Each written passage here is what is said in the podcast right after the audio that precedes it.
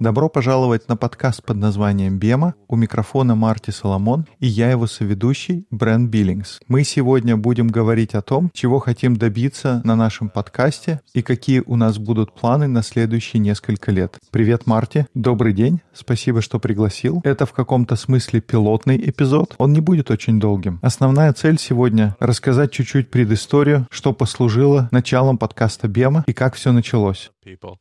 I had a um, I had my own. I don't know if you want to call it a crisis of faith necessarily. I had a moment where I realized that the story as I had been handed it, and by that I mean the story of the text, the story of faith, um, the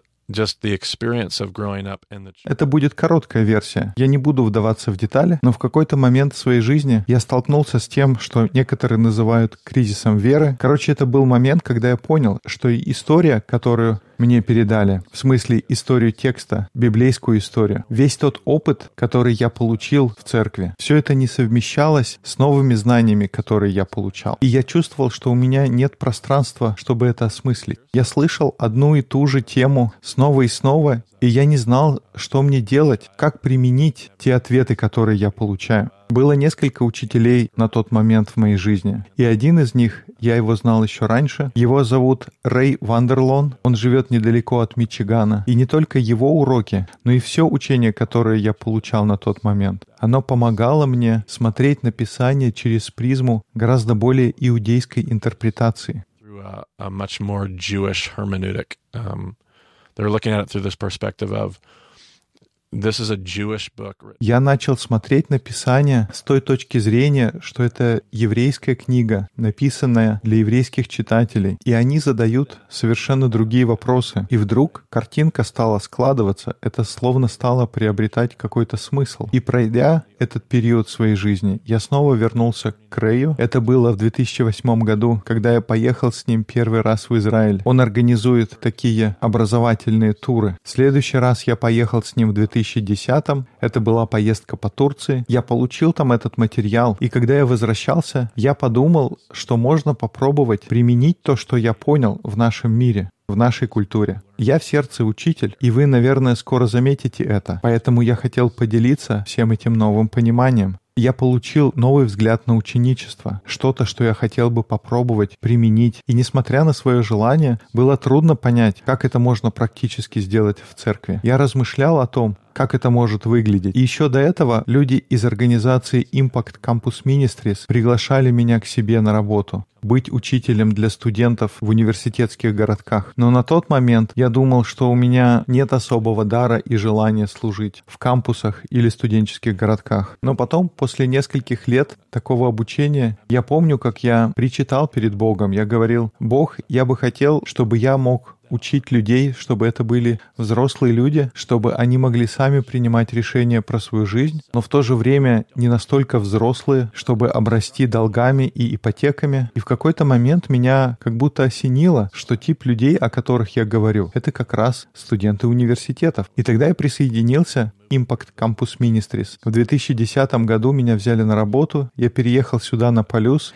и начал программу, которую мы назвали «Ученичество Бема». В моем сердце было попробовать некоторые из этих идей, чтобы попытаться быть близко, ну или, по крайней мере, ближе тому ученичеству, которое было в первом столетии. Когда я узнал в Израиле о том, что подразумевалось под термином «ученичество в первом веке», я подумал, что какие-то вещи могут работать в нашей культуре. Поэтому вот такое у меня было желание, и большая часть в этом процессе занимала двухлетнее обучение, где мы в каком-то смысле разбираем наше старое понимание Библии. Это то, что должно было произойти в моей жизни, Потому что я вспоминаю, когда я приехал первый раз в Израиль, у меня был целый багаж знаний, который мне нужно было выбросить и начать заново. Это заняло время, но это очень важный процесс. Я понимал, что если мы хотим устроить такую программу здесь, то это то же самое, что должно произойти с нашими студентами.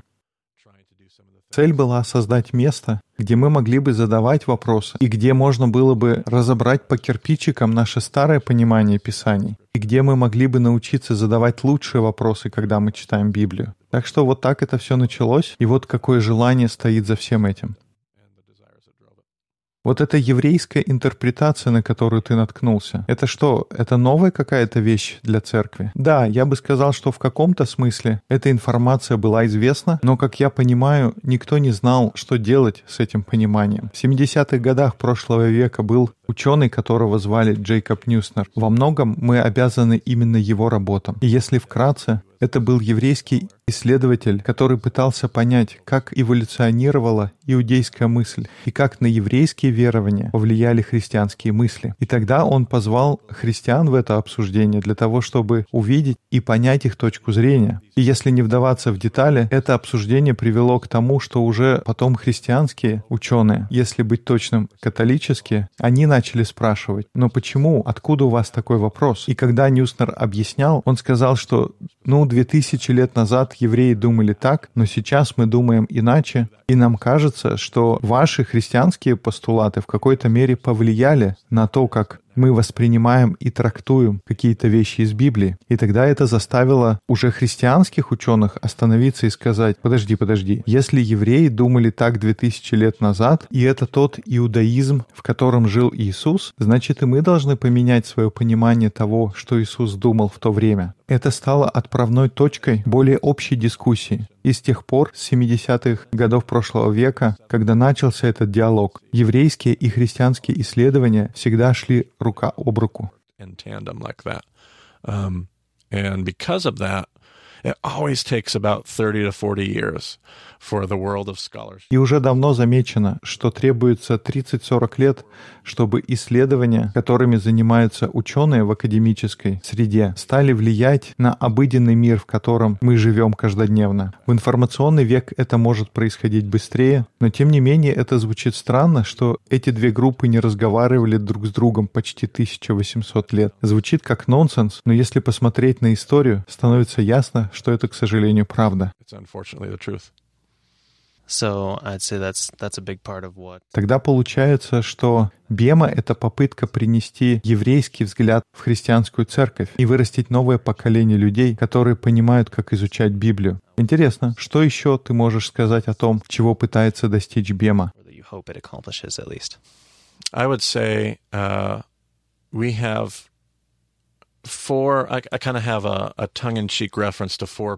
я бы сказал, что у меня есть четыре основания, как я в шутку говорю, четыре столпа, на которых стоит Бема. Основание номер один — это текст. Основание номер два — это общение. Я хочу принести понимание важности сообщества, особенно в этом мире, который настолько независимый, индивидуалистичный, особенно здесь, на северо-западе Америки. В качестве третьего основания я называю ученичество. Я хочу относиться к ученичеству, как Иисус относился к нему. И четвертое основание — это борьба. И тогда конкретно этот подкаст, наш подкаст под названием «Бема», он в основном обращается к основанию 1 и 4. Это будет основной фокус нашего подкаста. Кстати говоря, вообще идея, почему я назвал этот подкаст Бема, она происходит вот откуда. Если изучать различные части синагоги, то там есть такая платформа, возвышенность в центре синагоги, которая называется Бема. Некоторые еще говорят Бима. Это небольшая платформа 10-15 сантиметров в высоту. С нее читается текст. Если изучать старые синагоги, то Бима — это то, что находится в центре. Это не как в наших греческих театрах и залах, когда сцена находится перед аудиторией.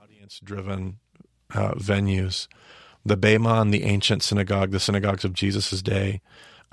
uh, because the whole community came and gathered around the text.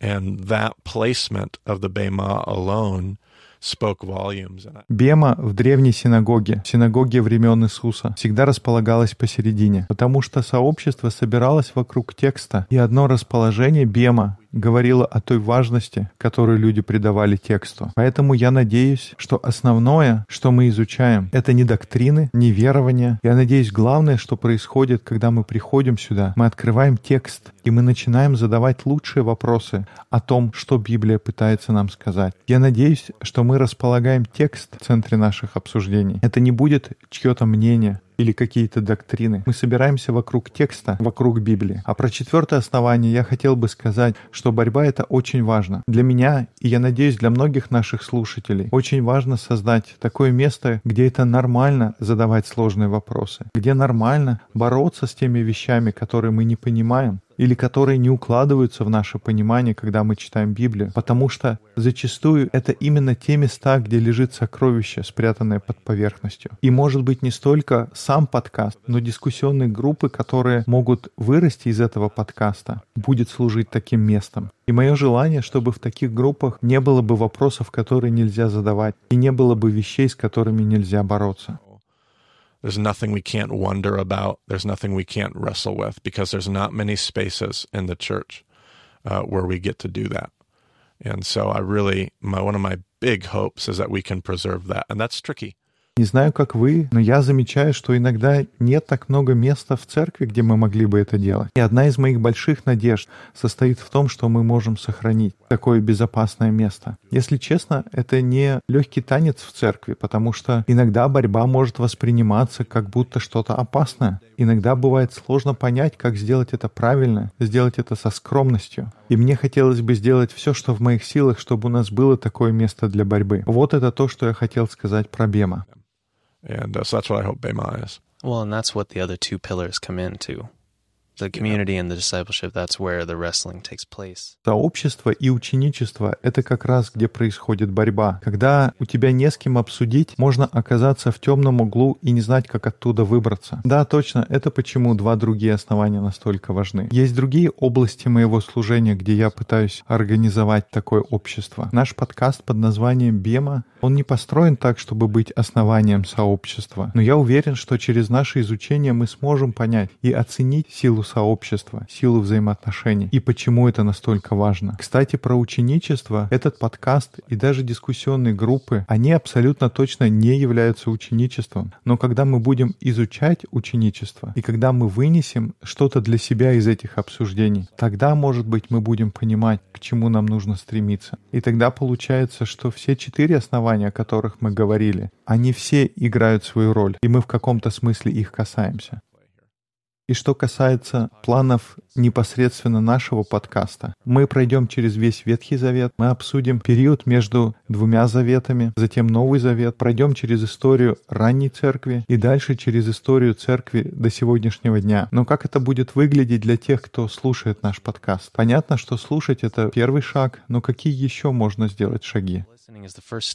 Then what does someone do from there? Right. Yeah. So we definitely have, we're going to do this podcast and I think what we decided to call sessions. We're going to have session one and session two. And Мы решили, что наш подкаст будет разбит на сессии. Будет сессия 1, сессия 2 и так далее. Наше изучение будет разбито на такие порции. Мы постараемся, чтобы был материал каждую неделю. В предыдущих версиях курса материал был сделан так, что каждую неделю у нас было и изучение Библии, и сразу же обсуждение. В чем-то это было хорошо, но с другой стороны, такой формат представлял определенные трудности. И из-за тех изменений, которые произошли у меня на работе, мы перешли к форме подкаста, и тогда мы сможем подготовить хороший контент, его можно послушать, и затем можно организовать какую-то группу, какое-то место, которое специально предназначено для обсуждения. Так что если вы живете здесь на Полюс, у нас бывают дискуссионные группы в Москве и в Пулмане. Да, и нужно понимать, что это город Москва в Айдахо и Пулман в штате Вашингтон для нашей большой международной аудитории. Кто знает, как оно там сложится. Но даже если вы не живете на Полюс, у нас есть слушатели в других городах. Я слышал о группе в штате Индиана,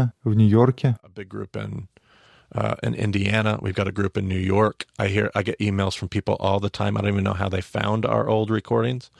Um, but they, Я постоянно получаю e-mail. Я даже не понимаю, как они находят старые записи. И старые записи трудно использовать, если ты не являешься частью группы. А этот подкаст, он создан так, чтобы можно было послушать. И даже если вы не живете здесь на Полюс и не можете приходить на наши дискуссионные группы, может быть такое чувство, ну вот, у нас нет учителя. Но это не важно, есть учитель или нет. Мы говорим не обо мне или моих мнениях. Но фокус в том, чтобы научиться задавать лучшие вопросы, задавать их в сообществе.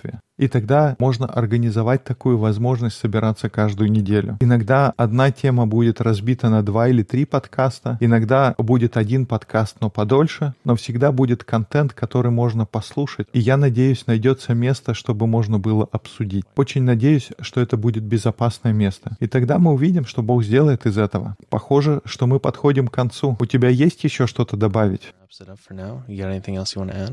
Not necessarily. Uh, you can find uh, all kinds of stuff online. If you want to know more about Impact Campus Ministries, us. Да нет, наверное. Есть много информации онлайн. Если вы хотите больше узнать об Impact Campus Ministries, вы можете найти нас на сайте impactcampusministries.com. И случилось так, что я являюсь президентом. У нас национальная организация, которая создана для христианского служения в университетских городках. Для нашего подкаста у нас скоро будет новый сайт. Там будет много информации, которая относится непосредственно к подкасту. Uh, some good material out there. Итак, если вы живете на Полюс, мы надеемся, вы придете на наши дискуссионные группы в Москве по вторникам и в Пулмане по средам. Если вы хотите связаться с Марти, его можно найти на Твиттер как Марти Соломон. Меня можно найти на Твиттер как EIBCB. Больше деталей о подкасте можно найти на сайте bemadiscipleship.com. Спасибо, что слушали подкаст под названием Бема. До скорых встреч в эфире. BEMA is B E M A, discipleship.org. And thanks for joining us on the BEMA podcast. We'll talk to you again soon.